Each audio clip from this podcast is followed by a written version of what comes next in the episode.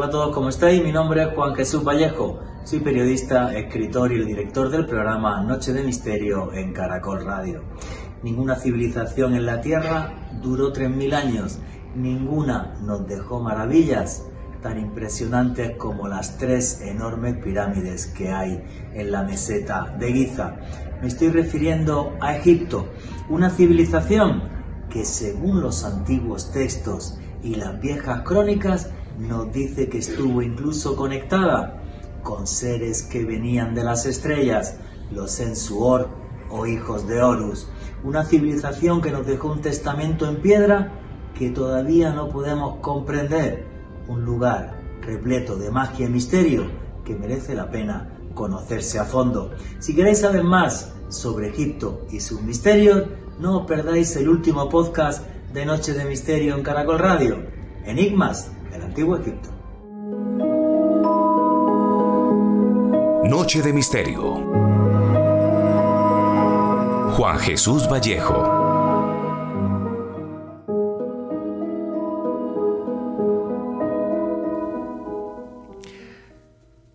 Una franja verde y azul que dibuja y divide un enorme desierto de color ocre.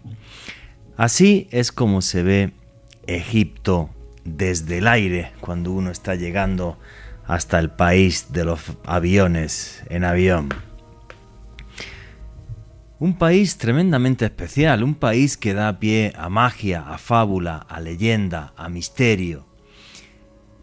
Y es normal, porque cuando uno camina por sus arenas, cuando uno pasea por sus monumentos, realmente entiende un par de cosas. Primero, que somos realmente pequeños, muy pequeños ante la grandeza y la monumentalidad que se ve en Egipto.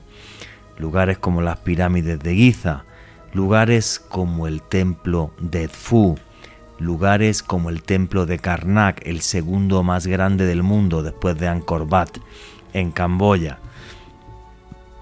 Lugares que a veces no parecen de este mundo, incluso parecen de otro mundo más lejano, pero anclados aquí, construidos hace miles de años para asombro de los hombres, el único país del mundo donde hay una obra eterna. La gran pirámide de Giza, la única maravilla del mundo antiguo que está hoy día en pie. Para mí es muy difícil hablar de Egipto, un país que he recorrido 11 veces, del que he publicado cuatro libros y un país al que me ligué por casualidad. Me gustaría decirles que yo fui buscando Egipto, la magia, sus leyendas, pero no, fue un buen amigo y padre, maestro y mentor, Fernando Jiménez del Oso, el que me llamó un día y me dijo, Vallejito, vete a Egipto que quiero que me hagas un libro de su cultura. Y así fue, y así sucedió, cómo llegué hasta el país del Nilo, la tierra de los faraones, y durante muchos años Egipto fue mi segunda casa. Mil y un misterios, mil y un enigmas que nos hacen mirar a las estrellas. En la meseta de Giza, tres pirámides que son el reflejo del cinturón de Orión aquí en la tierra. Y aparte, historias, leyendas que nos hablan de los Sensuor, de los hijos de Horus que gobernaron Egipto miles de años antes que lo hicieran los hombres, y así lo reflejan las listas de reyes, como las de Manetón, por ejemplo. O sea, los egipcios escribieron en esas listas de reyes cómo seres venidos de las estrellas gobernaron el país del Nilo. Mil y un misterios en torno a ese río, el río Nilo, que fue el río de la vida durante miles de años, cuando no había cosecha en Egipto, todo el Mediterráneo pasaba hambre. Un país que nos demuestra que la magia existe, que la magia es real, que la magia puede marcar tu vida y que lo mágico por encima del humano es lo único que es eterno. Buenas noches, noctámbulos. Mi nombre es Juan Jesús Vallejo. Lo que queráis seguirme en redes sociales, mi Twitter es arroba Juan G. Vallejo, Juan J. E. Vallejo. En Instagram y en Facebook, Juan Jesús Vallejo. Y esto es Noche de Misterio y aquí lo que hacemos es periodismo de misterio. Nosotros os ponemos los hechos encima de la mesa y vosotros decidís qué hay detrás y qué no. Tengo que deciros que estoy preparando un viaje a Egipto, será del 18 al 27 de octubre de este año. Tenéis toda la información sobre ese viaje, un viaje de autor que he preparado. Tenéis toda esa información en, mis tres redes sociales, Instagram, Twitter y Facebook. El primer tweet o el primer Instagram o el primer Facebook está fijado en cada uno de mis tres perfiles, ¿vale? Ahí tenéis toda la información sobre el viaje a Egipto que voy a hacer en octubre de este año, 10 días, 9 noches, donde voy a caminar otra vez por algunos de los lugares más enigmáticos del mundo. Ojalá os apuntéis muchos de vosotros. Dentro de poquitos días arranco esta aventura de viajes de autor, que es algo que tenía muchas ganas de hacer y después de la pandemia más todavía, al voy a hacer un viaje al Camino de Santiago, de ese señores no quedan plazas. Así que ojalá os apuntéis también muchos al viaje a Egipto, repito, del 18 al 27 de octubre. Toda la información en mis redes sociales, Twitter, Instagram y Facebook.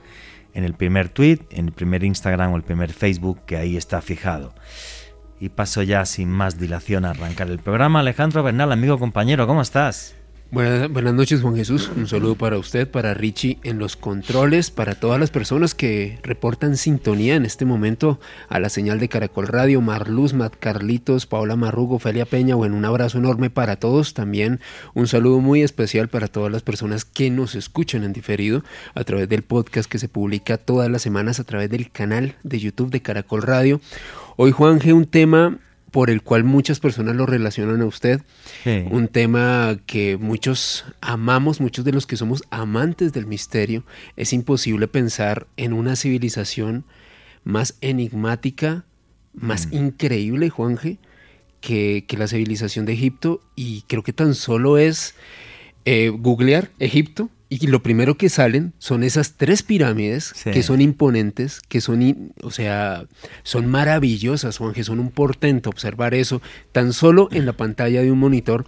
Imagínense ustedes, cualquiera de ustedes que esté acompañando a Juan Jesús en octubre, dentro de unos meses, apreciar este misterio, palpar este enigma de primera mano.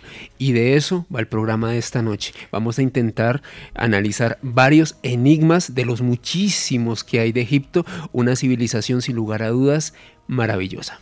Sí, hombre, esto daría pie para muchísimos programas. Hombre, lo que pasa es que Egipto es la meca del misterio. La única civilización del mundo que ha durado 3.000 años. Eh, se tradujo su escritura hace apenas un par de siglos.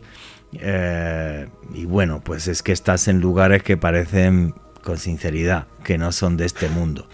Y cuando empiezas a viajar a Egipto, te das cuenta además de que Egipto tiene un mensaje de que más importante que la tecnología imposible, que la hay, ahora hablaremos de ella, es el esfuerzo que se hizo para dejar un testamento en piedra. Y Egipto es una cosa que te transforma la vida. A mí sí, sí me la transformó. Y luego cuando investigué bien la historia de los templos, luego podemos hablar de esto, eh, realmente es un lugar que está hecho para transformarte. Así lo pensaron los antiguos egipcios y por eso cada uno de los templos tiene un significado. Es curioso, yo no creo en la casualidad para nada, ¿no? Hoy nos vamos, vamos a viajar con el mejor avión que existe, que es la imaginación. Y lo primero que hablamos esta noche, Alejandro Pernol y yo, cuando nos vimos hace 45 minutos, 50 minutos, aquí en, Caracol Radio, en, nuestra cueva, hay un estudio que hay al fondo, donde nos metemos siempre, era qué ambiente tan raro hay en Bogotá, es como una especie de calma tensa con esto de las elecciones con perdón, qué mamera. Vamos a hablar de Egipto, que estoy harto de elecciones y de radicalidades políticas. Y estoy mamado ya, estoy cansadísimo. Y es curioso porque eh, hace poco hacíamos un podcast sobre, el antiguo Egipto en nuestro canal de YouTube, en Oculto tras las sombras, se me olvidó decirlo. A todos los que os gusta el periodismo de misterio, y un canal de YouTube que es Oculto tras la sombra. Ahí tenéis eh, podcast todos los jueves y, vídeos todos los lunes. Bueno, pues hicimos un podcast sobre el misterio del antiguo Egipto con Frank Contreras, un buen amigo periodista con el que voy a hacer el viaje al Camino de Santiago. Y, y nada, y, es curioso porque comenté una de, las lecciones que me dio Egipto cuando yo subí al monte Sinaí por primera vez y nada, eso fue arrancando el viaje y yo tenía una Nikon F60 de aquellas máquinas de fotos que me costó toda la plata del mundo, la que, la que tenía y la que no. Y cuando me subí, me subí a lo alto de una piedra del monte Sinaí para hacer las primeras fotos del amanecer y al, al, echar la mano derecha hacia arriba para encaramarme, se me movió la cámara y se dio un tortazo y la cámara requiencan timpache amén. Y en ese primer viaje a Egipto, que yo tenía que hacer muchísimas fotos para mi primer libro sobre Egipto, eh, tuve que pedir las fotos prestadas a la gente que me acompañaba porque yo no tenía cámara.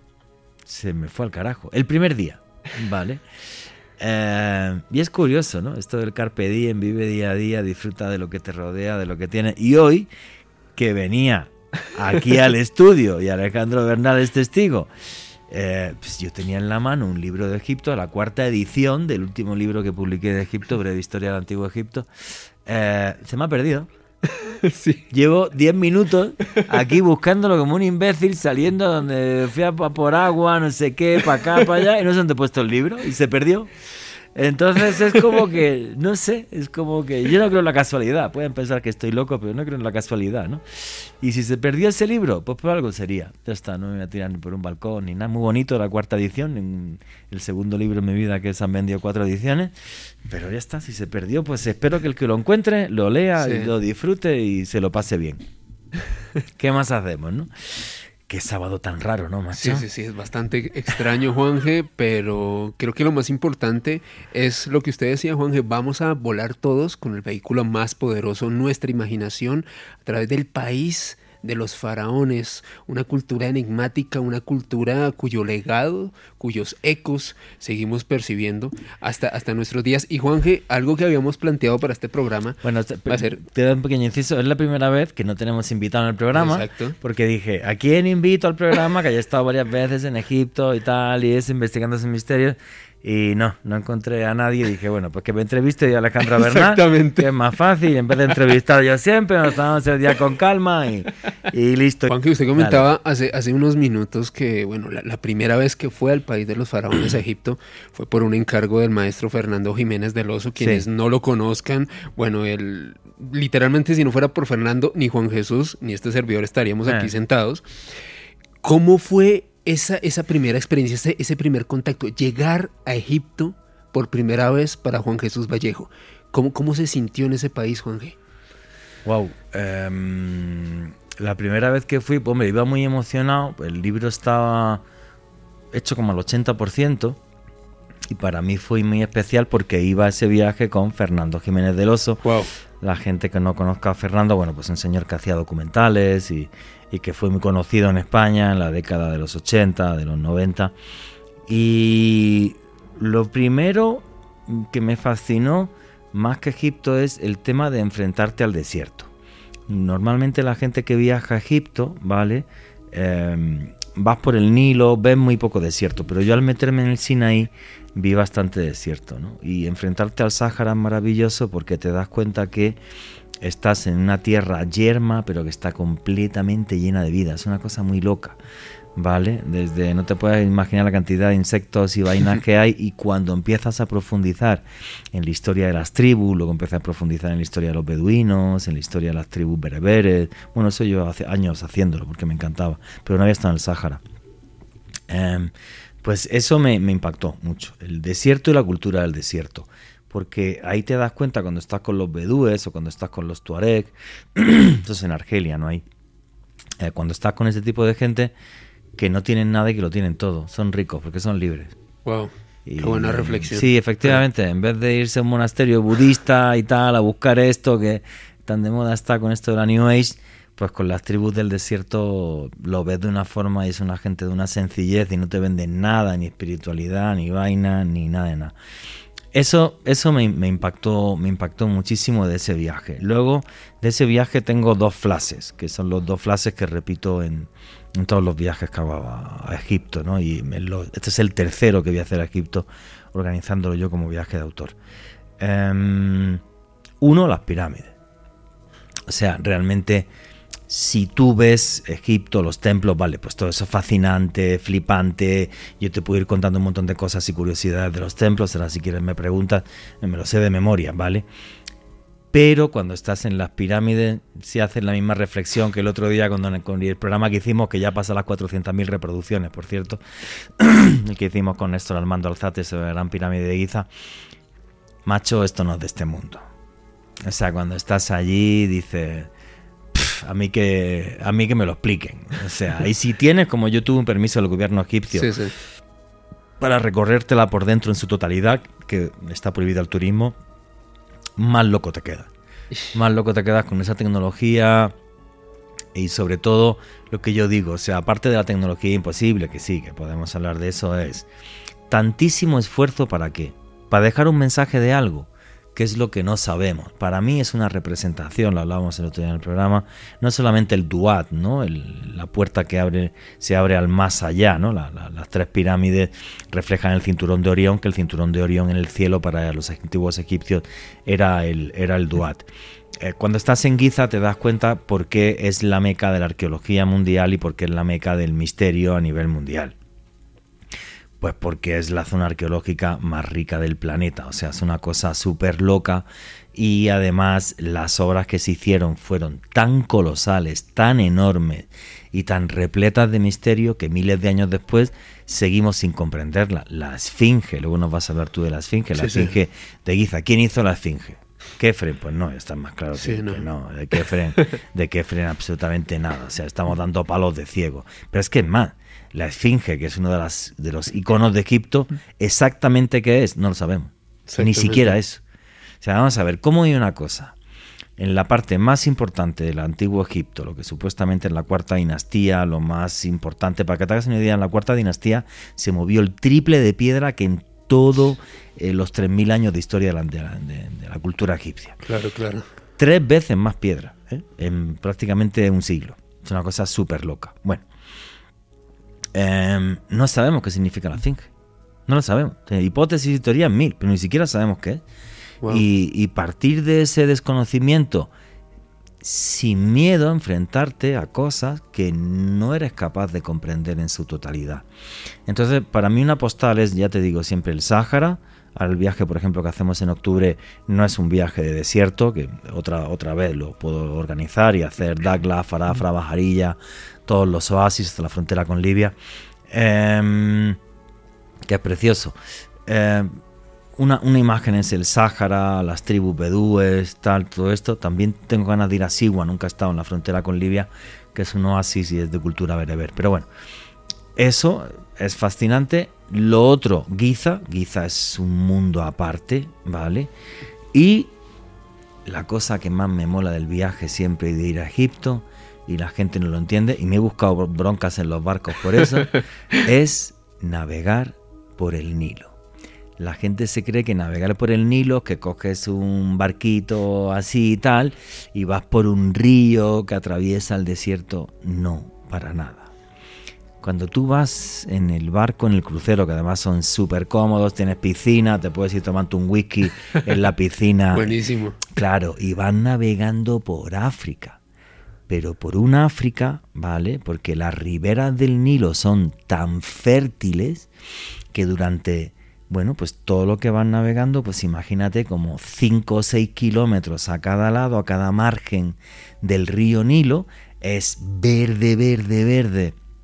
y todo, pues tú, estás tomándote ahí un whisky mm, en la piscina y ves los búfalos africanos meterse en el río, salir, la gente, las mezquitas, absolutamente todo está poblado. Ten en cuenta que Egipto tiene 100 millones de habitantes wow. y todos viven en las orillas del Nilo y muchísimos viven de la agricultura. Entonces esa vida de las aldeas y la gente, el río, la pesca, los búfalos, eh, las mezquitas por la noche, el canto del muecín. Entonces los barcos se enfadan conmigo, pero yo cuando, cuando hago de guía y tal, pues eh, los, eh, bueno, pues digamos, lo, lo, los jefes de los barcos y tal, pues siempre hay una noche que es la fiesta de la chilaba y la gente se pone en la chilaba y entonces pues allí, venga, vamos a hacer una fiesta, no sé qué. y yo le digo a la gente, siempre que viene conmigo, bueno, el que quiera que se quede en esta turistada, a mí me parece patético. Lo, lo... ¿Y, qué, ¿Y, qué, es eso, Juan G, de la fiesta de la chilaba? ¿Qué, qué, es, es una estupidez, o sea, pues cuando plazas la excusa de Esna, desde tú puedes comprar chilabas, pero muy ah, okay. turísticas, no chilabas de verdad. ¿Y chilabas, la chilaba es? La chilaba es una túnica con ah, la que va la gente en Egipto. Lo que pasa es que normalmente la gente compra una chilaba muy mala. No, el que vaya conmigo, no. Yo voy a llevar a sitios a comprar chilaba. la legítima, la legítima. La es que el mejor algodón del mundo es el egipcio. Sí. Entonces yo tengo en casa ahora mismo tengo dos, ¿vale? Tengo dos chilabas, pero bueno. Eh, bueno, pues te pones una chilaba, que es una túnica y tal, y hacen la fiesta esa que es una cosa absurda. y yo, bueno, pues me pongo una chilaba, no voy a decir que no me pongo una chilaba, me encanta estar en chilabas, está súper fresquito, y lleva uno ahí la cosa todo, colgando, y es como muy fresquito, y entonces hay que reírse, hombre, tanta tensión con las elecciones. Y, y entonces nada, tío, pues yo me subo, porque lo que más me encanta es navegar por el Nilo de noche de noche es una pasada, tío. Porque todos sí, todos, iba a decir una palabra fea, todos están ahí haciendo el turisteo abajo y, los que nos subimos arriba, estás solo en el barco, ¿vale? Y, y, vas navegando por el corazón de África y a mí esas noches pues me, me, encanta contarle a la gente historias de Egipto, historias de misterio. Entonces pues en torno a una buena cerveza, un buen whisky, navegando por el corazón de África, ¿vale? Por esas orillas verdes donde ya te digo ves una vida que no ha cambiado mucho en los últimos siglos, que eso es flipante, macho, eso es flipante. Me pongo a contar historias y así se me pasa, se me pasa las tres noches de barco, cuatro noches de barco, se me pasan así, ¿vale? Y me, me fascina, tío. Eso es un tema que, que, me encanta. Esas son para mí las postales de, del viaje, ¿no? Aparte de los misterios que ahora si quieres entramos, ¿no? Pero sí, cuando sí. tú viajas, tío, pues te, te, empapas también de la cultura, te empapas de la gente y, y no es solamente ir a hacer fotos, ¿no? Claro, esa, fue, claro. esa, fue, la primera lección que me llevé en el primer viaje, ¿no? Yo iba a hacer fotos y ahí súper periodista y al detalle y a buscar el jeroglífico y donde pone el tal o el pascual, el primer día la cámara, al carajo. Chao. Como odio el libro. Entonces, pues, pues eso me hizo ver Egipto con otros ojos y de otra manera y de otra forma. Juanje, eh, en ese sentido, ¿qué tan hospitalarios son los egipcios, digo, teniendo en cuenta que la mayor cantidad del público que va a asistir a, su viaje somos latinoamericanos, que tenemos cierta idiosincrasia, ¿cómo son los, eh, los habitantes de Egipto al recibir al turista que está haciendo ese recorrido? África es otro mundo y el mundo árabe es otro mundo, ¿vale? Eh, la gente que va a un viaje turístico a, a, Egipto, obvio, ¿vale? Pues nada, pues todo muy tranquilo, tío. Pues a mí me hace gracia estos días que llevo ya una. Desde este miércoles, creo que lo subí a redes sociales sí, sí, el sí. martes. Y el otro día vi una señora de Australia que decía: Bueno, pero. ¿Y será peligroso ir a Egipto? Porque veo que si secuestran o no sé qué. Sí, sí. Y que yo me moría de la risa, digamos, a ver, señora, ¿usted es colombiana? Colombia es mil veces más peligroso que Egipto. México es mil veces más peligroso que Egipto.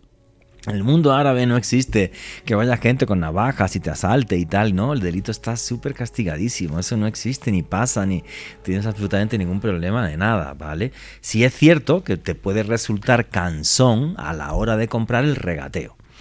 ¿Vale? El regateo puede resultar un poquito cansón, eso sí es cierto. Y luego la gente en general es muy hospitalaria. De todas formas, en un viaje turístico así, no nos engañemos, no vas a convivir con el egipcio de a pie. Yo sí, yo es que iba 15 días o 10 días de viaje y luego me quedaba dos semanas con mis amigos, porque claro, yo tengo un montón claro. de amigos allí, es más, pues es fácil, si alguno está por allí, pues hasta que los conozcan, ¿no? Entonces vas a, a, a ver un poco más como no como vive la gente de allí, que nos, nos tocaría irnos y hacer vida egipcia y tal, pero sí vas, sí vas a conocer gente que te va a hablar con toda sinceridad de cómo es la vida en un país árabe, que esto para los occidentales Claro, tiene claro, como claro. muchos rollos y muchos tabúes en la cabeza, ¿vale? Es que tú no puedes desligar mi parte investigativa de misterio de en el fondo mi parte humana y que soy un ser humano y que al final pues si te enamoras de un lugar es por muchas más cosas que no solamente el misterio o los enigmas arqueológicos en sí. Muchas gracias Edison Giraldo, acaba de poner la portada y además la edición justo del libro que se me acaba de perder, Sí. Breve Historia del Antiguo Egipto, cuarta edición. El libro desapareció y no solo un libro, unas gafas. Y unas gafas ahora el, el- el- el de informativos. O sea, yo lo estoy flipando, tío. O sea, qué noche tan loca, tío. O sea, madre mía, madre mía.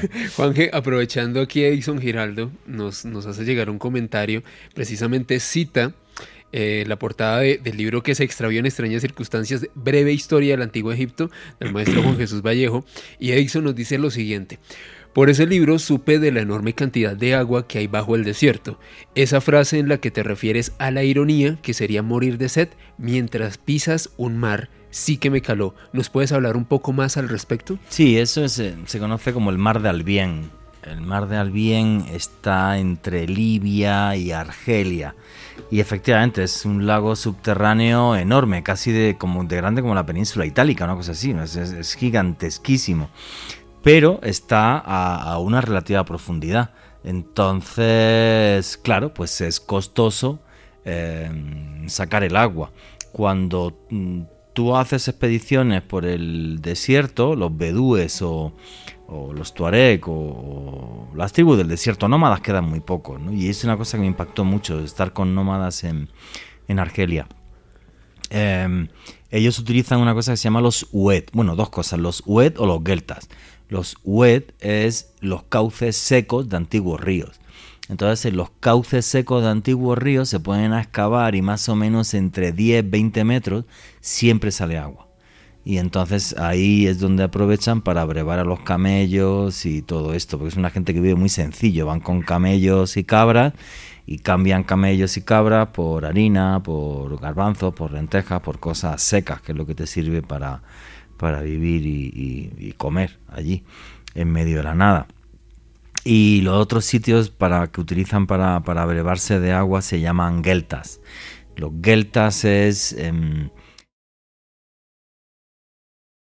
entre las rocas, eh, cuando hay rocas donde apenas da el sol y queda un hueco, pues ahí el agua no, no, no se evapora. Lo que pasa que es un agua muy ponzoñosa. Yo no sería capaz de beberla. O sea, bebí un poco una vez porque estábamos ya un poco jodiditos de agua em, con pastillas potabilizadoras, ¿vale? Pero los tuareg, los tuareg cogen y se ponen el velo en la boca y beben eso, que es un agua de color verde. Vale, pero ellos sí se la beben, yo sí, yo no, no sería capaz de, de beberme, de beberme eso. Y así aguanta, así aguanta esta gente, sí, y así viven, pero con una. Wow. Y luego eso sí, o sea, por ejemplo en Egipto es curioso, si vas al poblado nubio y, y tomas comida nubia, verás que es una comida que es una mezcla súper curiosa, tío. Imagínate un queso fresco, que es queso de cabra, Sí. un queso fresco pero con muchísima sal, Mm. ¿vale? Y comen eso con melaza de caña de azúcar. Claro, si tú tomas muchísima sal, eh, retiene el líquido y, y aguantas todo ese calor y al tomar melaza de, de la caña de azúcar ingieres muchísima glucosa y tienes energía. Entonces es una... combinación. Sí, claro, o sea... Mira, allá donde fueres, haz lo que vieres. O sea, eso, Tal cual, eso es tal una cosa que tengo muy, muy clara, ¿vale? Pues tú te puedes reír de la chilaba y tal, no hay nada mejor para el calor extremo. es lo mejor del mundo, efectivamente. Ju- Juanje, aquí por interno, Paola Marrugo, quien nos escucha desde Cartagena, nos hace la siguiente pregunta. ¿Qué tanto se puede entrar en las pirámides? ¿En cuáles se puede y en cuáles otras no? Normalmente, o sea, siempre está abierta Keops Sí. y Keops tiene tres cámaras, una que está debajo de la meseta de Giza, eh, porque la pirámide está encima de una superficie rocosa. Entonces, debajo de la meseta de Giza hay una cámara que es la cámara del caos, esa está cerrada. La cámara de la reina también está cerrada. Entonces, tú llegas, subes y subes por un sitio que se llama la Gran Galería hasta la cámara del supuesto faraón, que nunca se encontró ni faraón ni nada. O sea, la de Keops siempre está abierta y luego suele estar abierta eh, o Kefren o Niquerinos. Kefren es así un poco claustrofóbica y no tan compleja por dentro ni mucho menos como la pirámide de Keops. La más compleja por dentro y todo de hacer es la pirámide de Keops. Kefren es mucho más fácil y Miquerinos todavía más fácil y más pequeña, sí, efectivamente. Y aquí Paola también nos pregunta, ¿es complicado para las mujeres viajar solas a Egipto o no hay ningún problema si fueran solas? No se lo recomiendo. Ah, ok. No se lo recomiendo. O sea, no creo que pase nada, pero no una mujer sola en un país del norte de África no se lo recomiendo. O un grupo de dos, tres extranjeras no se lo recomiendo. No es que las vayan a saltar y tal, pero puede haber algún pesado que las asedie o las acose. Bueno, hay hasta documentales de esto, ¿no? De acoso en norte de África, países como Marruecos o Egipto y tal. Entonces yo no se lo recomiendo. Sería mejor ir en grupo en ese caso. Sí, las mujeres sí. Mujeres sí. En cambio, si va un grupo de chicos, sé que lo que estoy diciendo es muy machista, pero bueno, es, práctico a la hora de viajar, ¿vale? Y un grupo de mujeres no lo recomiendo, un grupo de chicos es otra cosa. O si las chicas van acompañadas, es otra cosa, pero solas no lo recomiendo, no. Aquí Álvaro Camacho nos dice por Twitter con el numeral Egipto Caracol, tuve la fortuna de ir a Egipto en octubre pasado, o sea, hace muy poco. Lo más impactante fue saber que no se ha descubierto sino el 15% de lo que hay bajo, bajo las arenas del desierto. Sí, claro queda por descubrir todo. Y cada dos por tres tenemos noticias de aparecen 100 tumbas nuevas y no sé cuántas momias y tal. Y sí, claro. Y ciudades enteras que no se sabe dónde están. Hermépolis, por ejemplo. Hermépolis, exactamente. Sí, no se sabe dónde está. Ah. Aquí Don Pirobo saluda a Juan G y le hace la siguiente pregunta. ¿Por qué las cunas de, de, la civilización, ya sea Egipto, México, Perú, etcétera, con miles de años de sociedad, siguen teniendo grandes desigualdades sociales y pobreza? Pues eso sería la pregunta del millón de dólares. O sea, las culturas más antiguas del mundo, ¿vale? Eh, si nos vamos a civilizaciones más antiguas, bueno, sí, vamos a ver. Sería en América eh, Caral, que está en Perú, eh, tiene 5.000 años de antigüedad. la antigua Sumeria, 5.000 años de antigüedad, que estaríamos hablando del actual Irak, sobre todo. Perú es un país tremendamente desigual, sí. Irak es un país tremendamente desigual, sí. Eh, Pakistán, Mohenjo-Daro y Jarapa tienen 5.000 años, Pakistán es un país súper desigual, sí, y la civilización china también tiene en torno a 5.000, que bueno, China sí se está convirtiendo en una potencia económica mundial. ¿Por qué es así? No tengo ni idea. No tengo ni idea. Hay algún documental que vi que me parecía curioso sobre el tema, aunque nos estamos mm, alejando mucho de Antiguo Egipto, que comentaba que el punto de madurez de las sociedades para que sean más igualitarias y más ricas todas tienen que tener un porcentaje, por ejemplo, relativamente elevado de población extranjera, tiene que haber mezcla étnica, ponían como ejemplo Estados Unidos, aunque eso ha provocado muchas revueltas sociales, pero bueno, ahora por ejemplo en Europa sí está, Europa ya es una, se convirtió en un continente multiétnico, hay muchísima gente de fuera de Europa, sí. Aquí Álvaro Camacho Juan nos comenta que en su viaje a Egipto vio el templo de, templo de la faraona Hatshepsut y le pregunta a Juan que por favor le gustaría que nos contara la historia de ella. Bueno, el templo de Hatshepsut o Deir el Bayari, como se le llama en, árabe, vamos a ver, en el Valle de los Reyes, ¿vale? Eso es, hay que pensar que cuando hablamos de Egipto estamos hablando de 3.000 años de historia. Entonces, la primera capital egipcia fue Memphis, ¿vale? Que eso está al norte, eso está al lado del Cairo pero luego la capital durante el Imperio Medio, durante el grandísimo esplendor de Egipto a nivel cultural y todo también, fue eh, la antigua Tebas, hoy día Luxor. Luxor viene del árabe al-Qusur, que significa los palacios. Cuando los árabes llegan en el, siglo VIII después de Cristo, siglo VII, siglo VIII después de Cristo, hasta esa zona, em, pues se quedan flipando con los templos que ven y tal, pero no, no entendían que eran templos religiosos. Entonces pensaron que eran eh, las casas de los reyes. Los faraones vivían en palacios que eran de adobe, no queda nada. Claro. Tremendo. No queda absolutamente nada. Lo que está hecho en piedra son los templos, son los edificios religiosos. Entonces Luxor viene de Al-Qusur, que significa eh, los palacios, ¿no? Entonces, eh, bueno, pues eh, en toda esa época de esplendor del Imperio Medio, los faraones se enterraban en el Valle de los Reyes, que es un valle que al final tiene una montaña, ¿vale?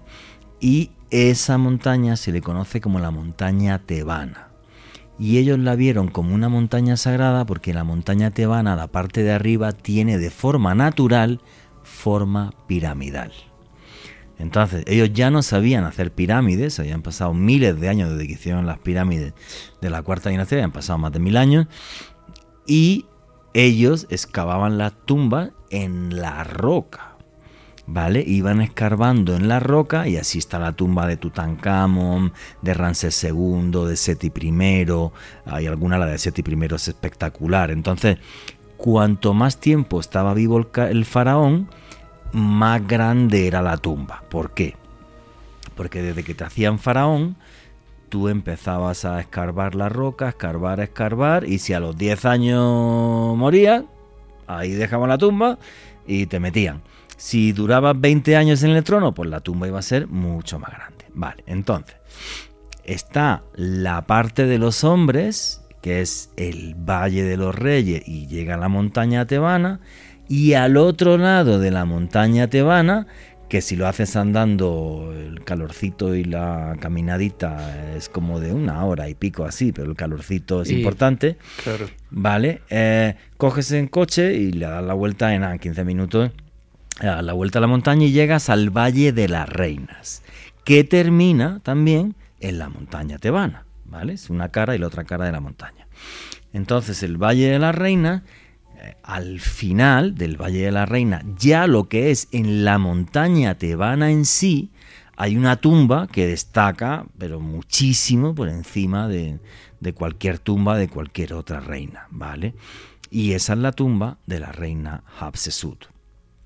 Lo que hizo la reina Hatshepsut es, eh, cuando muere el faraón, su hijo está eh, muy, muy pequeño, y entonces ella pues, eh, se pone como regente de, eh, de Egipto, que era algo que estaba en contra, digamos, de la religión y en contra de las costumbres.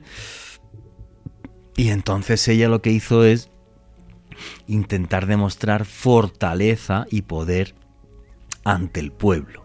Por eso tú vas a Karnak, que hay un obelisco flipante enorme de granito rosa, pues ese obelisco lo hizo construir Hatshepsut para demostrar su poder, ¿vale? Militar y arquitectónico y tal eh, al pueblo. Eh, los reyes son humanos, los faraones eran humanos, por Claro, mucho claro. que dijeran, ahora hablamos si quieres de la parte espiritual, de amuletos, de magia, pero hay que pensar que, eh, bueno, pues los reyes al final eran humanos y peor que humanos, eran políticos. Si hubieran sido solamente humanos, pues es que eran políticos, entonces pues tenían que aparentar y tal. Lo de Ramsés II es absurdo, puede que hacer una patada y sale algo de Ramsés II, ¿vale? Porque fue el, el faraón más longevo y poderoso de Egipto. Bueno, la historia egipcia. Entonces, en, en esa montaña tebana, en la parte de la, de la. Llegas por el Valle de la Reina, llegas y hay una tumba que es muy espectacular, que tiene como varios niveles, ¿vale? Y dentro de que ves varios niveles, en la parte de arriba donde, donde está la tumba eh, de Hatshepsut, y un, detalles curiosos, bueno, los que vengáis conmigo al viaje os voy a explicar mil detalles curiosos de mil cosas, ¿vale? Cuando tú estás arriba, todas las estatuas de Hatshepsut les falta la nariz. La nariz, sí. Y eso se hace para maldecir a alguien en el más allá. Cuando ella muere, su hijo es el que manda que mutilen las estatuas para que su alma no respire y su recuerdo se borre de la historia. Fíjate qué maldad. Entonces, su hijo ¿eh? fue el que, el, que, el, que, el que mandó a hacer eso. Entonces, pues bueno, pues veréis que las estatuas están mutiladas, se la maldijo en el más allá. Y hay una parte que yo le explico siempre cuando, cuando va la gente conmigo que es muy curiosa, porque no está claro todavía dónde es. En, en el segundo nivel a la izquierda, que que me lo sé de memoria, macho. En el segundo nivel a la izquierda, ¿vale? Si uno camina y vas con alguien que te lo explique bien y conozca ese tipo de cosas, vas a ver un montón de grabados. Y en esos grabados, pues se ve una expedición de un montón de barcos como al África Negra, ¿vale? Y ves una gente de color negro y luego aparece una señora que tiene una deformación genética, tiene elefantiasis. Y tiene los brazos y las piernas muy gruesas y tal, pero no como obesidad, sino como, como una enfermedad. Sí, sí. Eh, lo que narran ahí los textos son las expediciones que mandó Hatshepsut al país de Punt. No está claro y sigue habiendo cierta polémica en qué era el país de Punt o dónde estaba el país de Punt o por qué era tan rico el país de Punt que interesaba tanto mandar expediciones allí eh, para comerciar. Muchos dijeron que era Somalia. No está claro porque ellos traían eh, una serie de ungüentos y tal, y esos ungüentos, por ejemplo, tenían antimonio. No hay antimonio, en, no se encontró en la antigua Somalia. Eh, eran expediciones por el río Congo, podría ser por el tema del oro, eh, porque el río Congo era, era, muy rico en oro, los pueblos del río Congo siempre han tenido oro. Podría ser el río Congo, pero realmente no está claro dónde era el, ese, ese país de Punt. Repito, los egipcios eran humanos, y de la espiritualidad vamos a hablar ahora si queréis, porque estoy hablando, Sí, sí, sí. los estoy poniendo así que como si fueran más brutos que yo, que ya es difícil. Pero bueno, mira, tú sabes el esclavo que más valía en el antiguo Egipto, no te lo vas a creer. El esclavo que más valía, valía prácticamente su peso en oro y se hacían expediciones solo para buscarlos y cazarlos, los pigmeos. Wow. Un negrito pequeño. Pagaban su, su- prácticamente su peso en oro, porque eran los bufones de la corte o de la gente muy, muy rica. Entonces lo tenían para hacer gracias y chistes y Sí, como elemento exótico. Divertimento. Sí, efectivamente. O sea, pues el mundo antiguo cuando lo investigas es así. Y creo que cuando lo investigas tienes que hacerlo sin tapujos. Y tienes Claro, que claro. ver pues esa parte de espiritualidad que es fabulosa, ¿no? Pero tienes que ver la parte humana, pues porque eran seres humanos y Claro, con perdón se tiraban pedos igual que usted y que yo, Sí, sí, sí. por muy faraón y hijo de Dios que fueras. O sea, tenías que ir a hacer popó y te tirabas tus cuasquitos, o sea, está más claro que el agua, ¿no? Entonces pues, tenían sus debilidades, los faraones se casaban entre hermanos y la gran mayoría eran imbéciles. ¿vale? Pero siempre, bueno, perdón, los reyes de España. Tú vas a ver la historia de los reyes de España y eran todos una panda mongólicos, es verdad, se casaban entre primos hermanos, eran todos idiotas. Pero igual que en España tenían la figura del valido, en Egipto estaba la figura del sumo sacerdote, que era realmente, era la gente que manejaba los hilos de- del poder, de la economía y todo. Y el rey lo que acababa siendo es un referente, eh, un referente religioso que era Dios en sí. Bueno, pues como, el- como el emperador en Japón, que sigue- se, se sigue de- denominando eh, de- descendiente directo del sol, ¿vale? Entonces, bueno, pues, pues hay que ver todas esas cosas, ¿no? Y, y me parece bonito porque, porque las facetas humanas y los seres humanos somos así. Y estamos llenos de luces y de Y sombras. sombras. Y Sí. me encanta a la gente enseñarle el preservativo de Tutankamón cuando vas al, al museo de, de Egipto, que es el preservativo más antiguo que se conserva en el mundo, sí. un preservativo de lino. Bueno, pues le gustaba al hombre también darse sus revolcones sin dejar embarazada a la que no le interesaba y tal. Entonces, pues bueno, pues, pues eso no deja de ser curioso. Y luego como te metes en la parte de los templos y, y luego el problema y, y lo bueno de hacer viajes de autor y de ir con gente que conozca y tal, eh, por ejemplo, ¿no? O sea, claro, lo- lo- los guías egipcios en general, Dios me perdone, espero que no digan esto, hay muchos que son muy, muy malos, muy malos. Se han leído dos libros de arqueología, los repiten como papagayos y ya. Y no les saques de ahí porque no entienden más nada, ni más historias, ni... No, no, no han profundizado.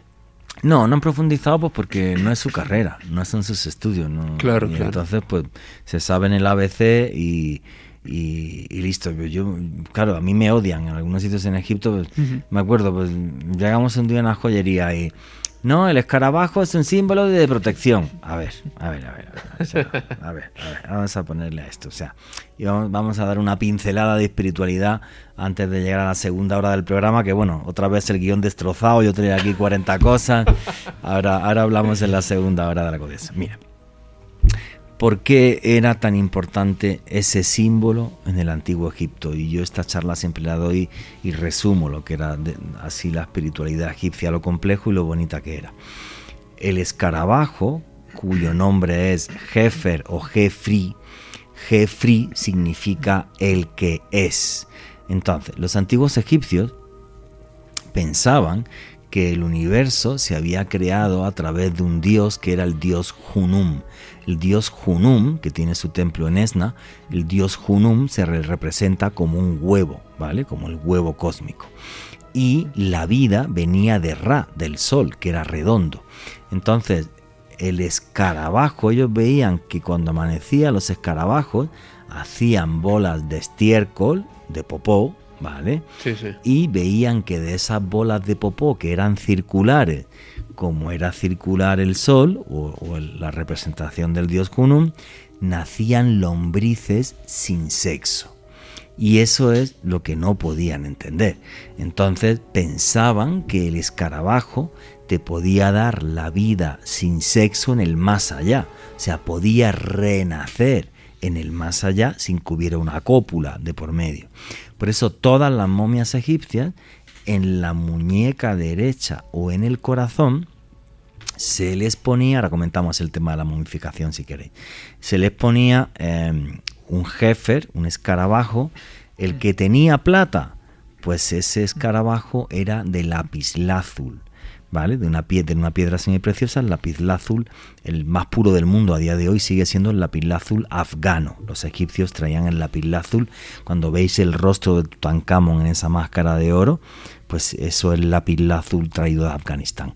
Bueno, pues se ponían en la muñeca derecha eh, con lápiz de, de eh, un jefer o en el corazón para renacer sin sexo en el más allá pero el simbolismo espiritual y religioso es mucho más importante y por eso vais a ver un escarabajo enorme, bien grandote, enfrente de el, gran lago de Karnak, donde se hacían las abluciones, donde iba uno, se bañaba con la energía de Amun-Ra, del dios Sot, en Ipetsut, el más perfecto de los lugares, y después de hacer abluciones y de que te dieran los rayos del sol, la gente rezaba delante del jefe para dejar todo lo malo de tu vida atrás y nacer de nuevo en esta vida, de forma de que tú siempre puedas ser el que quieres ser. Por eso Jefri significa el que es.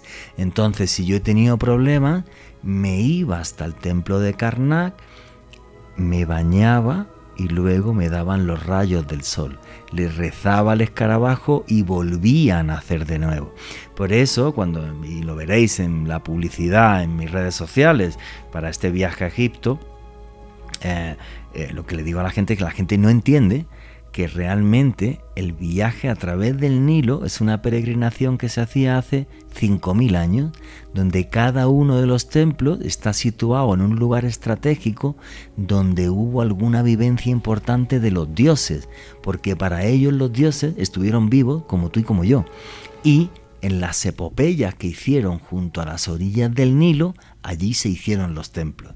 Y cada templo tiene un significado espiritual diferente donde uno se renueva, bla, bla, bla, bla, eh, y mil cosas. Entonces creo que, que está genial dar, dar una visión eh, así de completa de lo que era la cultura egipcia, mm, sin mentiras contando esta parte, esta parte de magia, de misterio, de fascinación, de espiritualidad, como he contado ahora, o de misterio puro y duro, con cosas en templos que, eh, que veremos, junto eh, con otras cosas, pues, pues, pues, pues, eso, ¿no? Como las historias de los faraones y, bueno, que, la vida de los faraones era una telenovela, ¿no? Y mentían increíble y tal, y, mil historias así. Como todas las personas relacionadas con el poder, Juan. Ah, sí, efectivamente. Y si no, date un paseo por la politiquería de, medio mundo.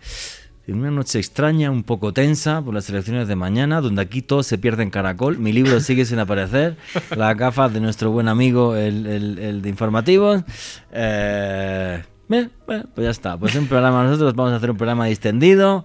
vamos a seguir viajando con la imaginación. Que yo creo que una charla así entre amigos hoy. Eh, viajando a, las tierras africanas a, navegar por un, por un río que recorre, que recorre el corazón de África y sacarnos un poco de, la monotonía también, pues está, está bien. Y también hablaremos de misterios, aunque bueno, como siempre el guion ya lo he destrozado y esto ya va por otro lado. Pero bueno, creo que una noche como hoy, eh, un programa como este, creo que, Creo, creo que está bien. lo, lo meditaba Juanje. Y Diego Nieto nos hace la siguiente pregunta. Antes de los egipcios, ¿quiénes habitaban Egipto y quiénes son los Semshuor? Eso da para un programa Eso era el principio del guion de hoy, que no lo he contado, que tiene Perejil es el tema, macho. Bueno, antes de los egipcios, quien gobernaba, quien vivía en Egipto eran también egipcios, ¿vale? Básicamente. Bueno, la cultura egipcia nace en torno al año 3150 antes de Cristo, eh, donde, bueno, hay una pieza arqueológica que está clara donde aparece un señor con la corona del Alto y del Bajo Egipto. Y ese señor es Narmer Omenes. Es tan misterioso que aparece con dos nombres dinásticos distintos. Eso es muy raro, pero bueno. Y tampoco se sabe el año exactamente en que gobernó, pero en torno al año 3150 a.C. Narmer Omenes es el primer faraón porque aparece con la corona del Alto y del Bajo Egipto. El Alto Egipto es el sur, donde están los nubios, y el Bajo Egipto es el norte, porque el río obvio va el río Nilo va de sur a norte, muy pocos ríos que vayan de sur a norte. Bueno, antes de los egipcios como los conocemos hoy día, antes de ese Narmer, hay otro señor al que no se le llama faraón, se le llama rey, porque hay una pieza arqueológica donde él aparece con la corona del Bajo Egipto, pero no del Bajo y el Alto Egipto. Y ese lo habéis visto en las películas porque esa pieza arqueológica es el martillo, el mazo del rey escorpión. Pero la diferencia entre Narmer y ese rey escorpión es que el rey escorpión está mucho más al sur, en un lugar que se llama Tinis. Antes de que Memphis fuera la primera gran capital de Egipto, eh, está claro que hubo al menos este rey en Tinis, que está más al sur, y esa cultura se le llama cultura tinita. Si uno va a Tinis, llega y ve, nada, es que está todo destruido, era todo de adobe, entonces no queda nada, ¿vale? O sea, no merece la pena ir a, ir a Tinis. Eh, y antes de eso, una cultura que se llama la cultura nagada. Es curioso porque en estas culturas anteriores a la egipcia que nace, repito, entre 1150 a.C., pues em, eran capaces de hacer prodigios tecnológicos increíbles. Por ejemplo, los vasos tallados de diorita. La diorita es una roca que tiene una dureza más de 8. Lo increíble es cómo hacían una vasija todo perfecto, pulida. En la parte de arriba, la boca es muy estrechita, cabe el dedito y en cambio por abajo está horadada como si hubieran metido algún tipo de taladro. Eso no lo vas a ver luego, más tarde, cuando supuestamente tenían más tecnología y hacían pirámides y vaina. No lo vas a volver a ver. Es una cosa muy loca. Muy, muy loca. Muy loca. Es como, perdón por interrumpirlo, es como si en Egipto, incluso la misma historia de esta civilización tan antigua, en un momento lograran un portento tecnológico, años después eso se extraviara, no se volvía a repetir y sucedieran otras cosas. Es muy, muy extraño eso. Chao. Me te das cuenta que el conocimiento hace muchos miles de años se tendría que guardar entre grupos muy pequeños porque el conocimiento era poder. Si yo sabía hacer una pirámide o sabía tallar ese tipo de, piezas de diorita, por ejemplo, pues tenía un conocimiento que no tenía el resto y eso me hacía una persona rica. Em, los antiguos egipcios cuando hablan de ese tipo de taladros y tal, hablan de una cosa llamada shamir. Nunca se ha encontrado un shamir, no sabemos cómo funcionaba, eh, cómo era. Entonces, eh, bueno, pues eso es curioso. Los hijos de Horus, que estaba también este señor preguntando. Bueno, Te estoy contando la historia arqueológica. Ahora si nos vamos a la historia religiosa y a la historia que nos cuentan los escribas egipcios, ellos dicen que antes que los hombres durante unos 7000 años, Egipto lo gobernaron los Ensuor o hijos de Horus, los hijos del dios halcón. El dios Horus era muy importante porque es el único dios que fue capaz de vencer a Set, al demonio. Entonces, estos hijos de Horus ¿vale? Que también les decían los resplandecientes, porque dicen que volaban y cuando volaban iban como en una gran esfera de luz. Obviamente eso tiene una pinta de ovnis extraterrestres que ni te cuento. Claro, claro. Respecto a eso y algunas cosas, las contamos en, el canal de YouTube Oculto tras la sombra.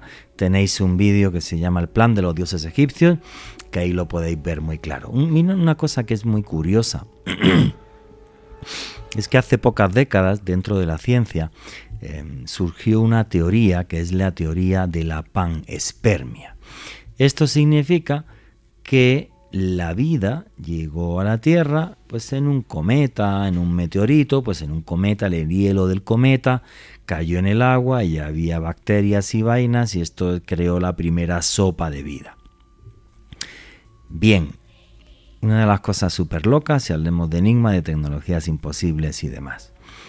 Cuando uno va al Museo del Cairo, hay una pieza de basalto, un piramidón de basalto, con una serie de símbolos. Bueno, pues eso es una representación de la piedra Benben. La piedra Benben también la llaman resplandeciente y es la piedra que fue la semilla con la que los dioses plantan la vida en la tierra. Y eso los egipcios lo escriben y lo saben 5.000 años antes de que sea una hipótesis científica. Eso es una cosa re loca, pero re loca. Y luego, además, que además se, detalla en las listas de Manetón, pues que, que estos señores gobiernan más de 7.000 años, lo dicen además con fechas y todo. Es una cosa súper loca, efectivamente. Los hijos de Horus, los Sensu Or. Aquí John Well nos pregunta también a través de Twitter en el numeral Egipto Caracol, ¿cuáles son los mejores lugares los que no deben faltar en un viaje a Egipto? Esa pregunta es muy difícil de responder y voy a explicaros por qué. Ver el Egipto faraónico completo son 15 días de viaje. Porque ver el Egipto faraónico, sí, el Egipto faraónico completo.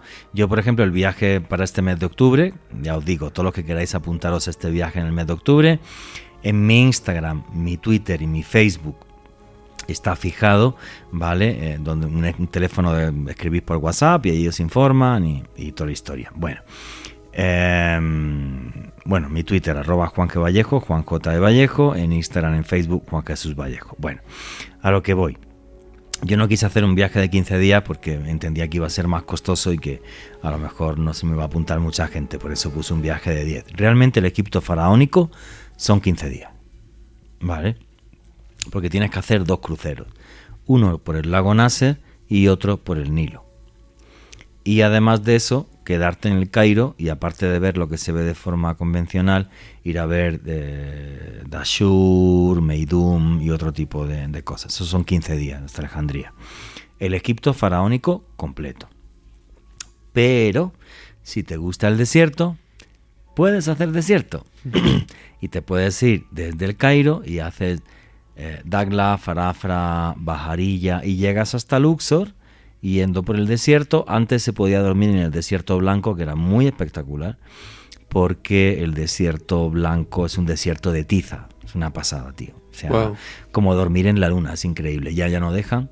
Eh, pero bueno, eh, es otra forma de ver Egipto, donde ves muchas cosas que tienen que ver con la cultura del desierto, algún templo en medio del desierto que es muy curioso de ver, y, bueno, ver la monumentalidad de Luxor o la del Cairo, ¿vale? Eh, otro viaje a Egipto que es completamente distinto, ¿vale? eh, que eso es una cosa que la gente no sabe. Yo en este viaje voy a dar una pincelada porque vamos a ir a Santa María de Zeitún. Es que los monasterios más antiguos del mundo están en Egipto, San Antonio, San Pablo, que hay monasterios increíbles como los de Wadi Natrum al norte, donde sacaban las sales de Natrum para hacer las momias, que ahora os cuento de las momias si queréis, que eso a la gente le encanta. Em, entonces, ver el Egipto copto serían como unos 8 o 10 días, calculo yo. Eh, sí, hay, mal contados, Juanje, 25 días, casi un mes. Es que estás hablando de unos patrimonios arqueológicos más grandes del mundo. Wow. Claro, tío. y todos los monasterios coptos son patrimonio de la humanidad, no es una pasada.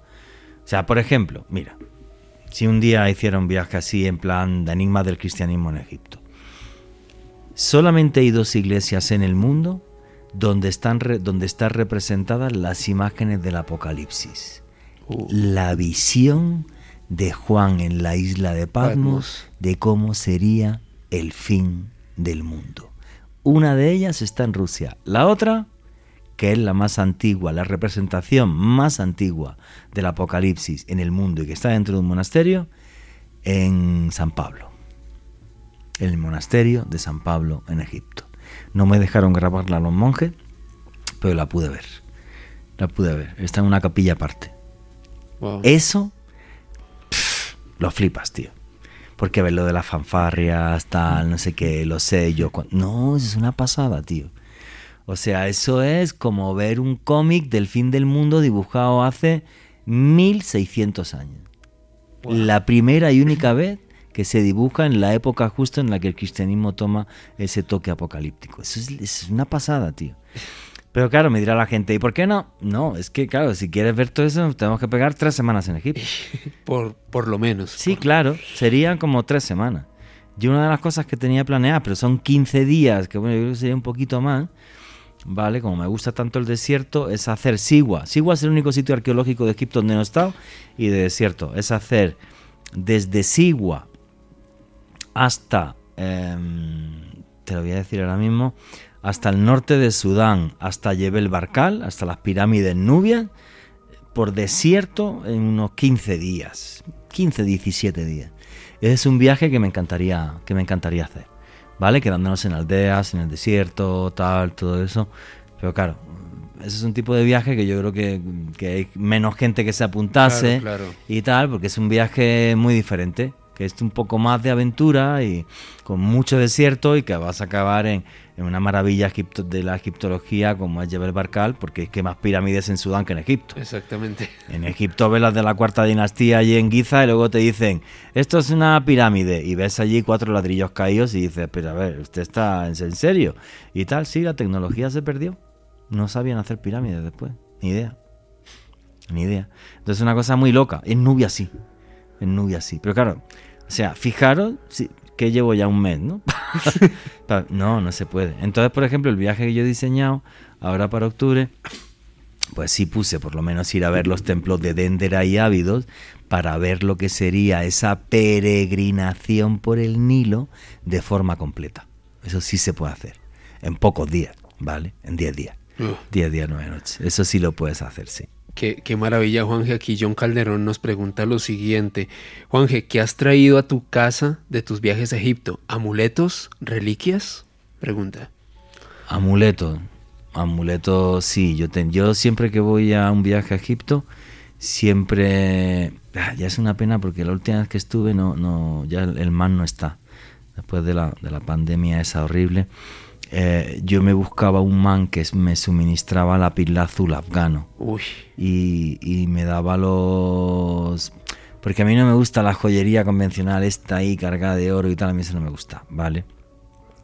Yo conseguía la pila azul afgano, de todas formas con los contactos que tengo puedo conseguir, tranquilos, los que vengan a viaje octubre. ya saben, ya saben. La pila azul afgano y eh, en Janel Jalili mismo me buscaba allí una joyería y tal, y en un par de horitas me lo engarzaban en oro, pero muy finito y entonces me lo podía poner eso luego con un hilo de cuero.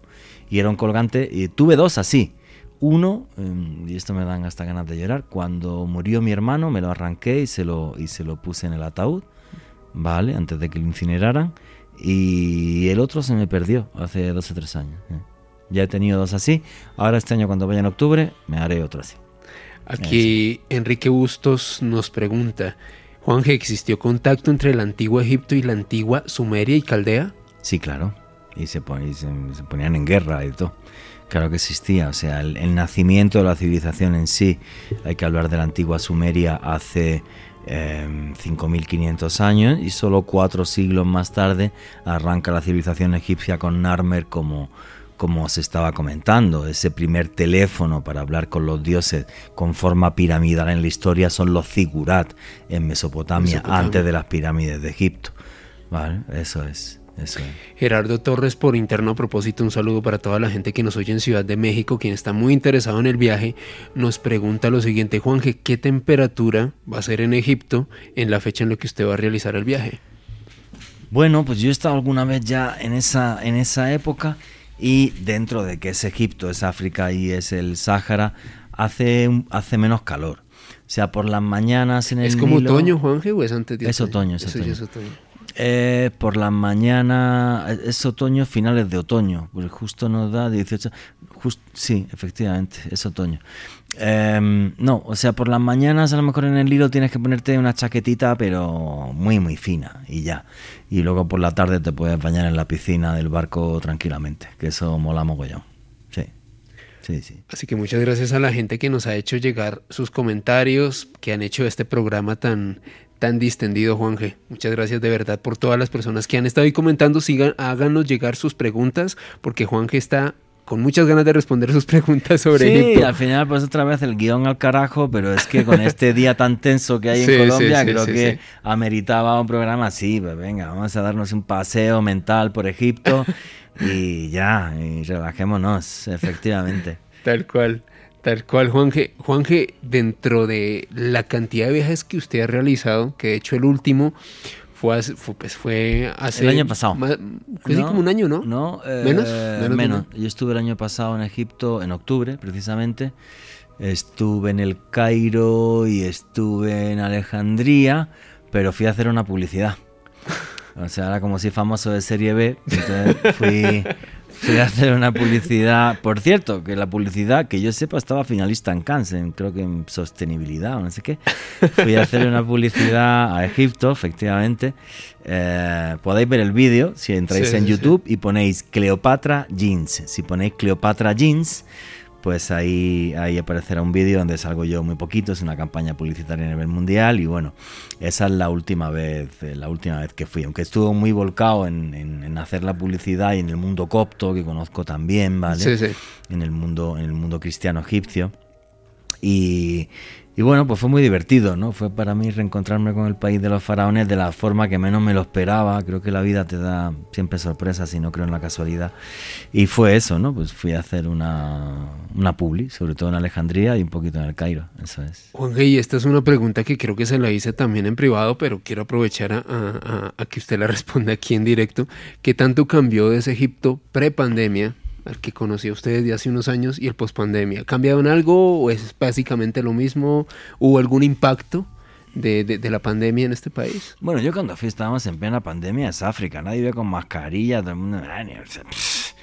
Eh, eh, es África, es otro, otro mundo.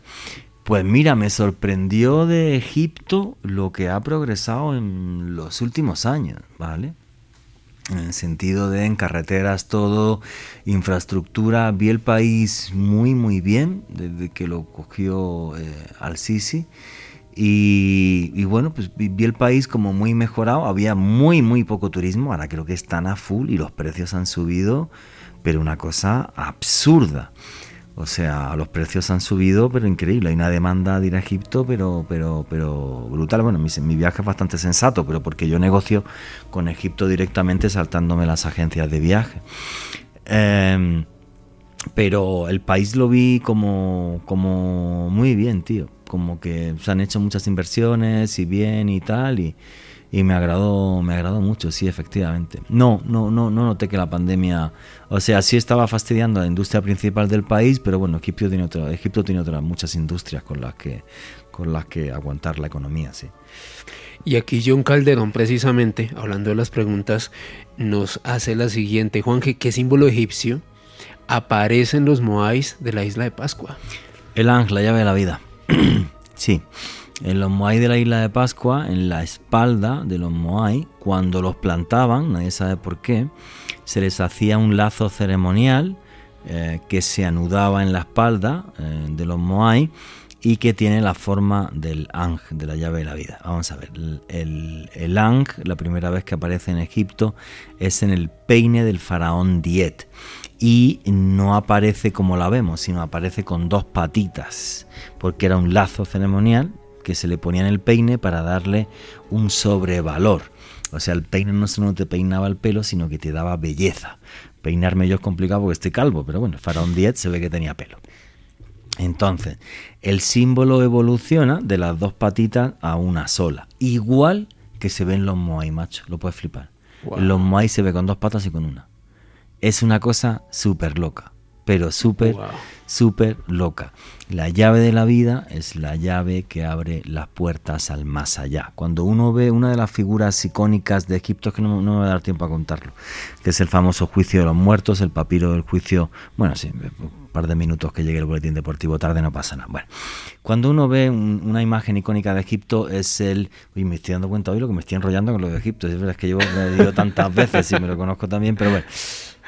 Hay un papiro que habréis visto mil veces, una, es una imagen icónica. Arriba, en el papiro hay unos tipos, ¿vale? Que están así como encogidos y juraría que son 24. Em, unos tienen la llave de la vida en la mano y otros no. Y son justo la mitad tienen la llave de la vida y la mitad no.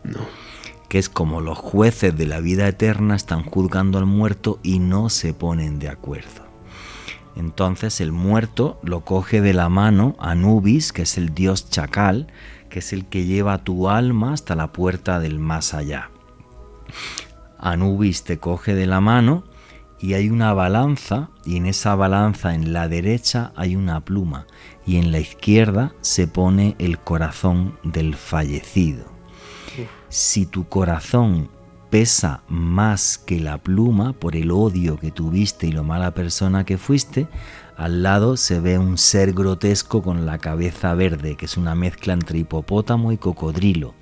Es un demonio y entonces si tu corazón pesa más que la pluma de la diosa Maat, que es la diosa de la justicia y de la justicia eterna y divina, porque para ellos el Maat se daba también en vida, como una especie de karma, ¿vale? Eh, si tu corazón pesa más que la pluma, te come el demonio que hay a la izquierda del dibujo.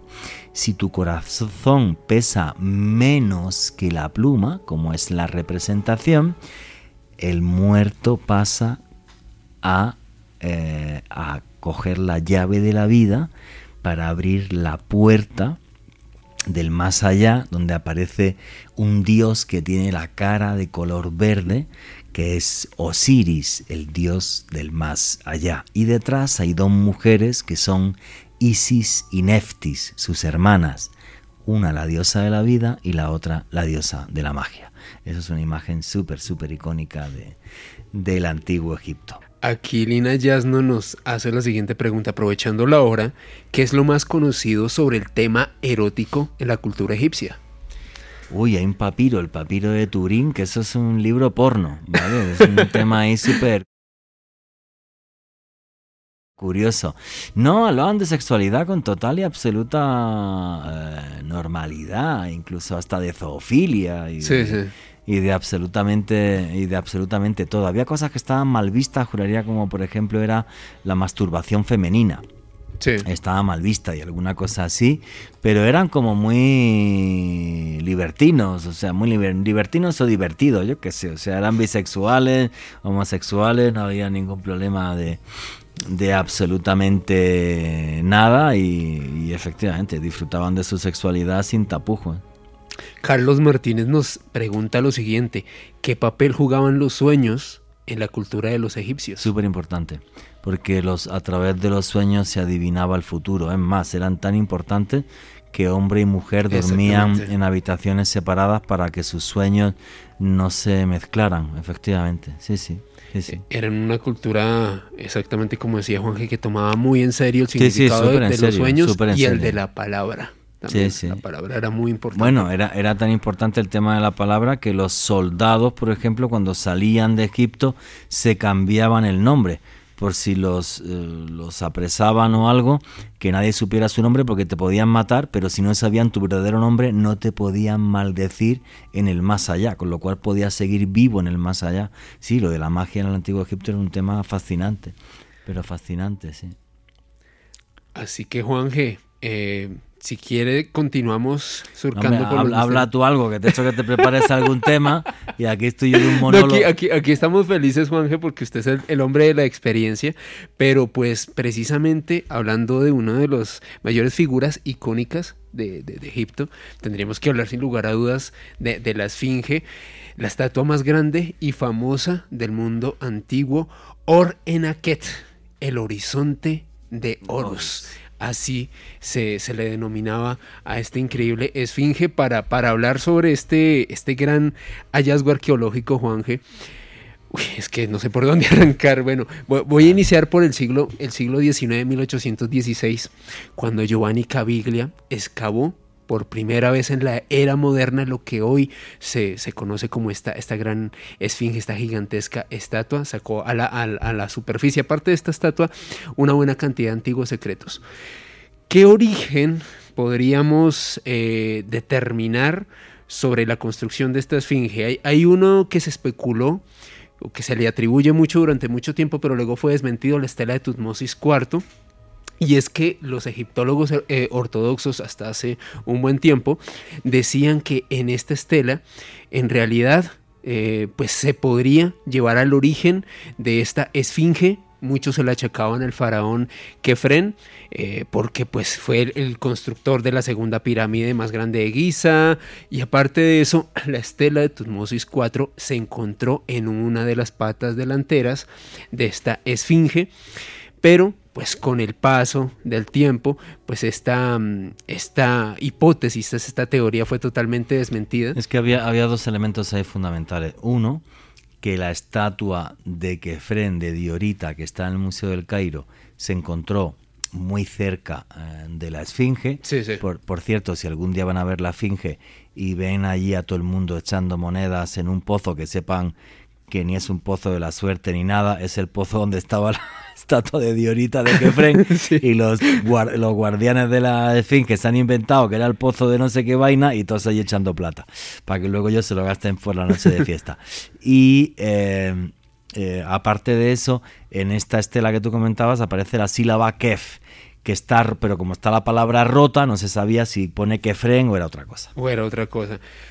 Aparte de eso, Juan G., bueno, lo, que nos eh, relataba la inscripción de, de- de- de la losa como tal de esta estela de Tutmosis, la historia de, de un joven príncipe que mucho antes de llegar a ser rey y agotado tras una cacería se tumbó una tarde bajo la cabeza de un gigantesco felino y tuvo un sueño premonitorio. Y en ese sueño premonitorio, recuerden, los sueños eran muy importantes para los egipcios, apareció el dios solar Harmakis, representado por la esfinge, y le indicó que si desenterraba la estatua bajo la cual reposaba, llegaría a ser faraón. Así que este era uno de los significados por los cuales también pues intentaron hallarle el origen a esta gran esfinge. Ahora, ¿cuál es la hipótesis más moderna como tal? Para ello tenemos que ir a la década de los 90.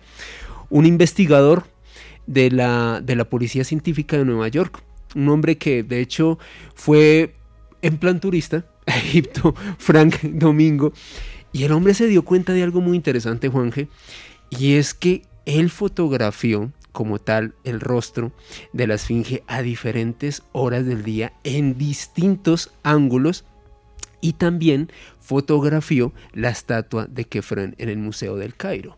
Este hombre, quien hacía parte de la Policía Científica de Nueva York, era un hombre que tenía mucha experticia, mucha experiencia reconociendo patrones de rostros, y pues este hombre llegó a una conclusión que es evidente al día de hoy, y es que la barbilla de la esfinge era mucho más saliente que la del busto que está en el museo. Eh, sus ojos también están más hundidos y queda patente que ambas no plasman ni por asomo a la misma persona. Son dos personas diferentes. Ahora, ¿quién, o, o más bien, qué estudiosos a lo largo de los años han dado más información y han revelado misterios sobre esta esfinge? Para ello tenemos que irnos al francés René Schwaller de Lubix, un matemático, un erudito, un hombre experto en temas esotéricos. Este hombre puso todo su ingenio para analizar la esfinge hace varios siglos y él descubrió, Juan G., o más bien vislumbró algo que cuando los científicos lo corroboraron suscitó una auténtica caja de Pandora. Schwaller de Lubix descubrió que la erosión del foso que rodea a la esfinge estaba provocada por el agua. Ya se imaginarán entonces en qué momento habrán construido esta esfinge para que su base estuviese rodeada por agua. A este misterio se suma John Anthony West, un, investigador muy importante también en esta historia, y este hombre se basó en esta teoría de René Schwaller de Lubix y se hizo con los servicios de Robert Scotchock de la Universidad de Boston para que realizaran pruebas, para ver si es cierto esta hipótesis de este gran experto francés, de Schwaller de Lubix, y Juan G. Y, Robert Scott, hay que decir que era simple y sencillamente geólogo él fue a hacer una datación geológica de la erosión por agua que hay en el foso de la Esfinge. Exactamente, y cuando realizó esas pruebas, Juanje, pues este hombre llegó a una conclusión que, Increíble. sin lugar a dudas, pone de cabeza toda la historia, todo lo que concebimos como Egipto al día de hoy. Y es que determinó que la erosión del foso estaba producida por agua y su construcción habría que remontarla hasta el año 6500 antes de Cristo, en una época al principio de la civilización, eh, pues cuando estaba surgiendo hasta ahora la civilización egipcia. Ahora, ¿qué sucede con todo esto? Si nos basamos en los cambios que ha habido en, a nivel climático a lo largo de las eras y los tiempos, ¿en qué momento pudo existir agua precisamente ahí, en la meseta de Gizeh. Pues si nos vamos a buscar los antecedentes geológicos, tendríamos que ir a hace 17.000 años cuando se produjo el deshielo por la última glaciación, o si queremos una fecha un poco más reciente, de acuerdo a la ciencia, tendríamos que ir hasta el año 12.000 cuando se produjeron los desbordamientos más importantes del río Nilo. Sí, no solo eso, sino que la segunda prueba geológica que hizo mm. Robert Scott fue en la nuca de la esfinge, porque como la esfinge estaba tapada de arena, la esfinge en 20-30 años máximo se, se tapa de arena si no la limpian. Entonces, nada, pues como tenía eh, la nuca justo a ras de suelo, pues presenta una erosión por el Yamsin, por el viento del desierto.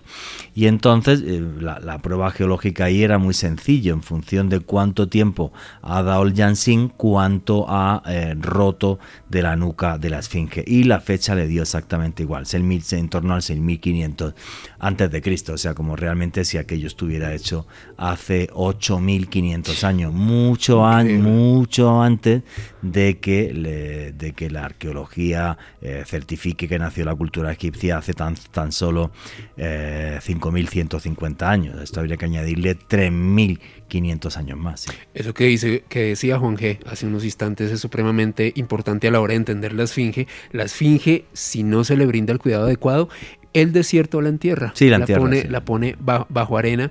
Hay algo muy interesante también sobre este monumento, Juanje, y es que los templos que rodean a la Esfinge no muestran un cano estético que corresponda con el resto de obras. Sí, eso es flipante. Es definitivamente como si lo hubieran hecho. El, el canon estético del templo que hay al lado de la Esfinge no tiene absolutamente nada que ver con los templos que va a haber, va a haber uno eh, janolando el, río Nilo. Para nada. Y eso es otra cosa también súper loca, pero súper loca. Ahora, ¿qué misterios nos aguarda esta esfinge? ¿Habría la posibilidad de que alguien hubiese vislumbrado la posibilidad de hallar una biblioteca o algo debajo de este monumento? Pues para hablar de eso, Juanje, tendríamos que remontarnos a un profeta eh, bueno, un hombre que tenía muchas visiones, que fue muy popular en la, la, primera mitad del siglo XX, Edgar Cayce, el profeta durmiente. Mm. Resulta que este hombre en octubre de 1935 tuvo un sueño. Y en ese sueño, fíjense porque la palabra sueño es tan importante, no solamente en esta historia, sino en sí en la cultura egipcia, Edgar Cayce, este profeta durmiente, afirmó haber tenido una um, vivencia haber observado en este estado onírico, onírico cómo supervivientes de la Atlántida construían el complejo de Giza con sus pirámides y la Esfinge para crear allí una gran biblioteca donde pudiesen almacenar todos sus conocimientos. De hecho, Edgar Cayce llegaba a decir que esta biblioteca será descubierta en una sala antigua con documentos históricos allí donde la línea de la sombra y de la luz cae entre las patas de la Esfinge.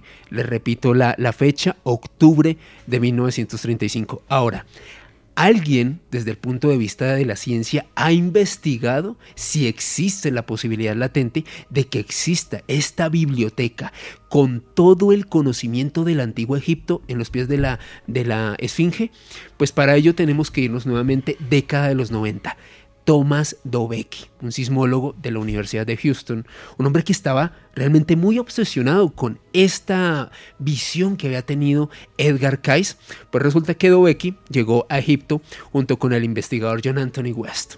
Los dos hicieron equipo y comenzaron a hacer un estudio exhaustivo para comprobar si en efecto bajo la gran esfinge habría algún túnel, alguna cavidad sin excavar.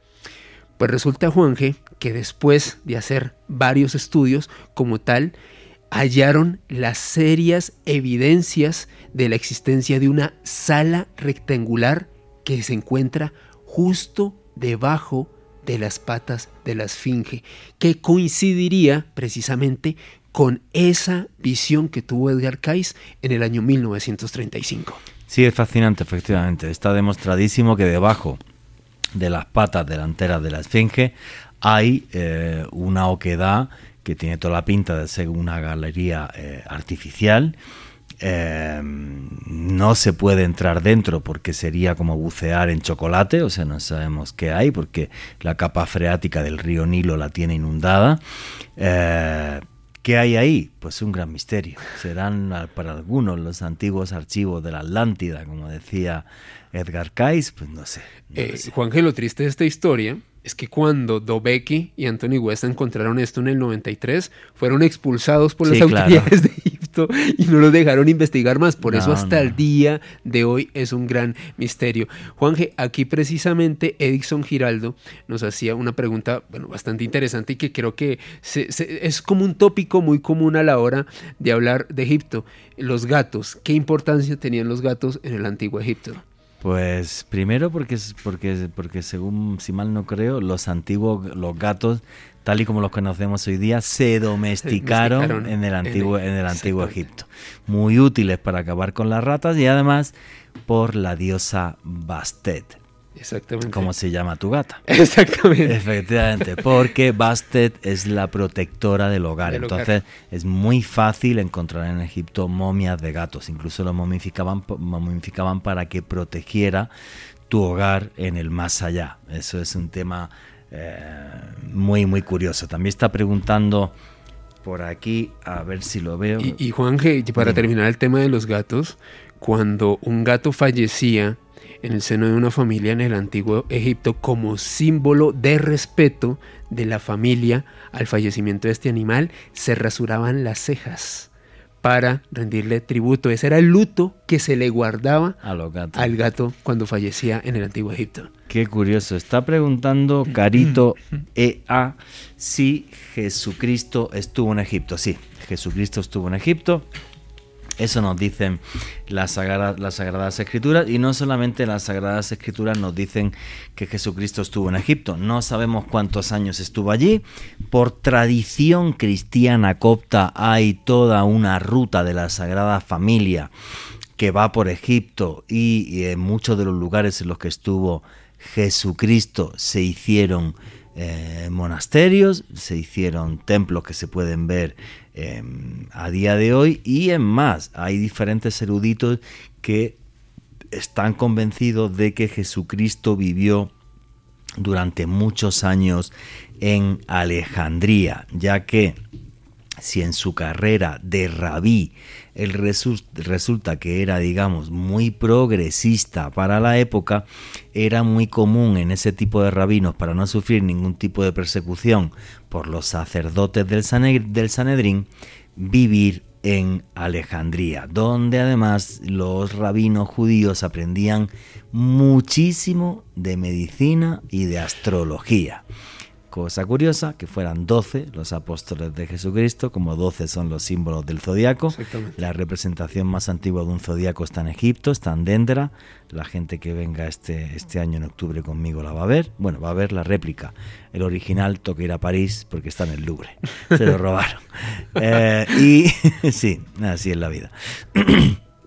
Y bueno, si queréis información de esto, tenéis un vídeo en el canal de mm. YouTube Oculto tras la sombra que se llama Los años perdidos de Jesús, que ahí os va a aclarar muchas cosas y con un montón de imágenes. Aquí no me corte, nos hace la siguiente pregunta Juan G. ¿Cuánto tiempo se demoraron en descifrar los escritos egipcios antiguos? Wow, madre mía, se nos ha olvidado contar la historia de Champollion, que era la única que me había preparado, lo demás, pues nada más que me pregunten y ya.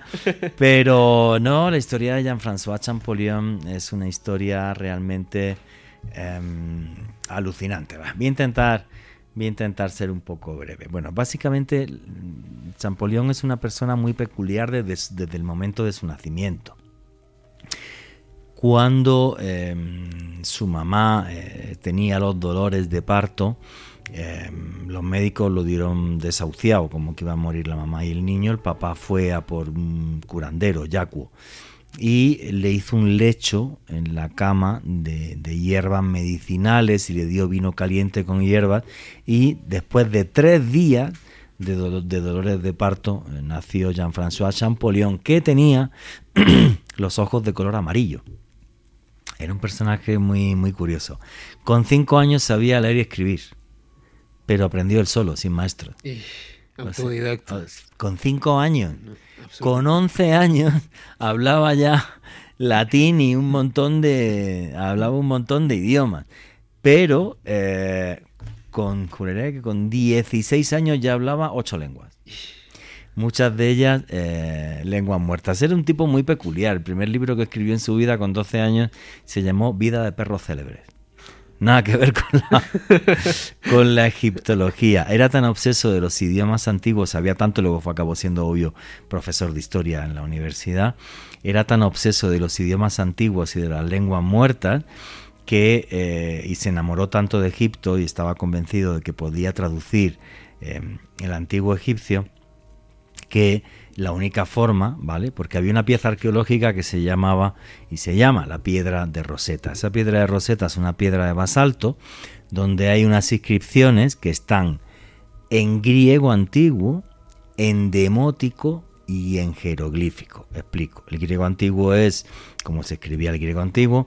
El demótico es cuando mm, Alejandro Magno conquista Egipto y los faraones que quedan desde entonces son de origen griego, como Cleopatra, que falleció era de origen griego, bueno, pues eh, estos, para poder entender el egipcio, lo escribían en demótico, lo escribían con, con una serie de letras y tal para ellos poder entenderlo y con sus escribas. Vale, pues estaba en griego antiguo, estaba en demótico y el tercer idioma en el que estaba era el jeroglífico. Entonces él pensaba que si sabía bien demótico, aparte de griego antiguo, sabía bien demótico, podría llegar a traducir el, egipcio. El problema es con quién hablaba copto. Y entonces, eh, cuando era capaz de hablar en copto delante de sus amigos, le preguntó una vez un día a uno, oye, eh, pero ¿cómo es posible que tú hables copto si nunca has estado en Egipto? Y le dijo, es que yo hablo todos los días una hora conmigo mismo.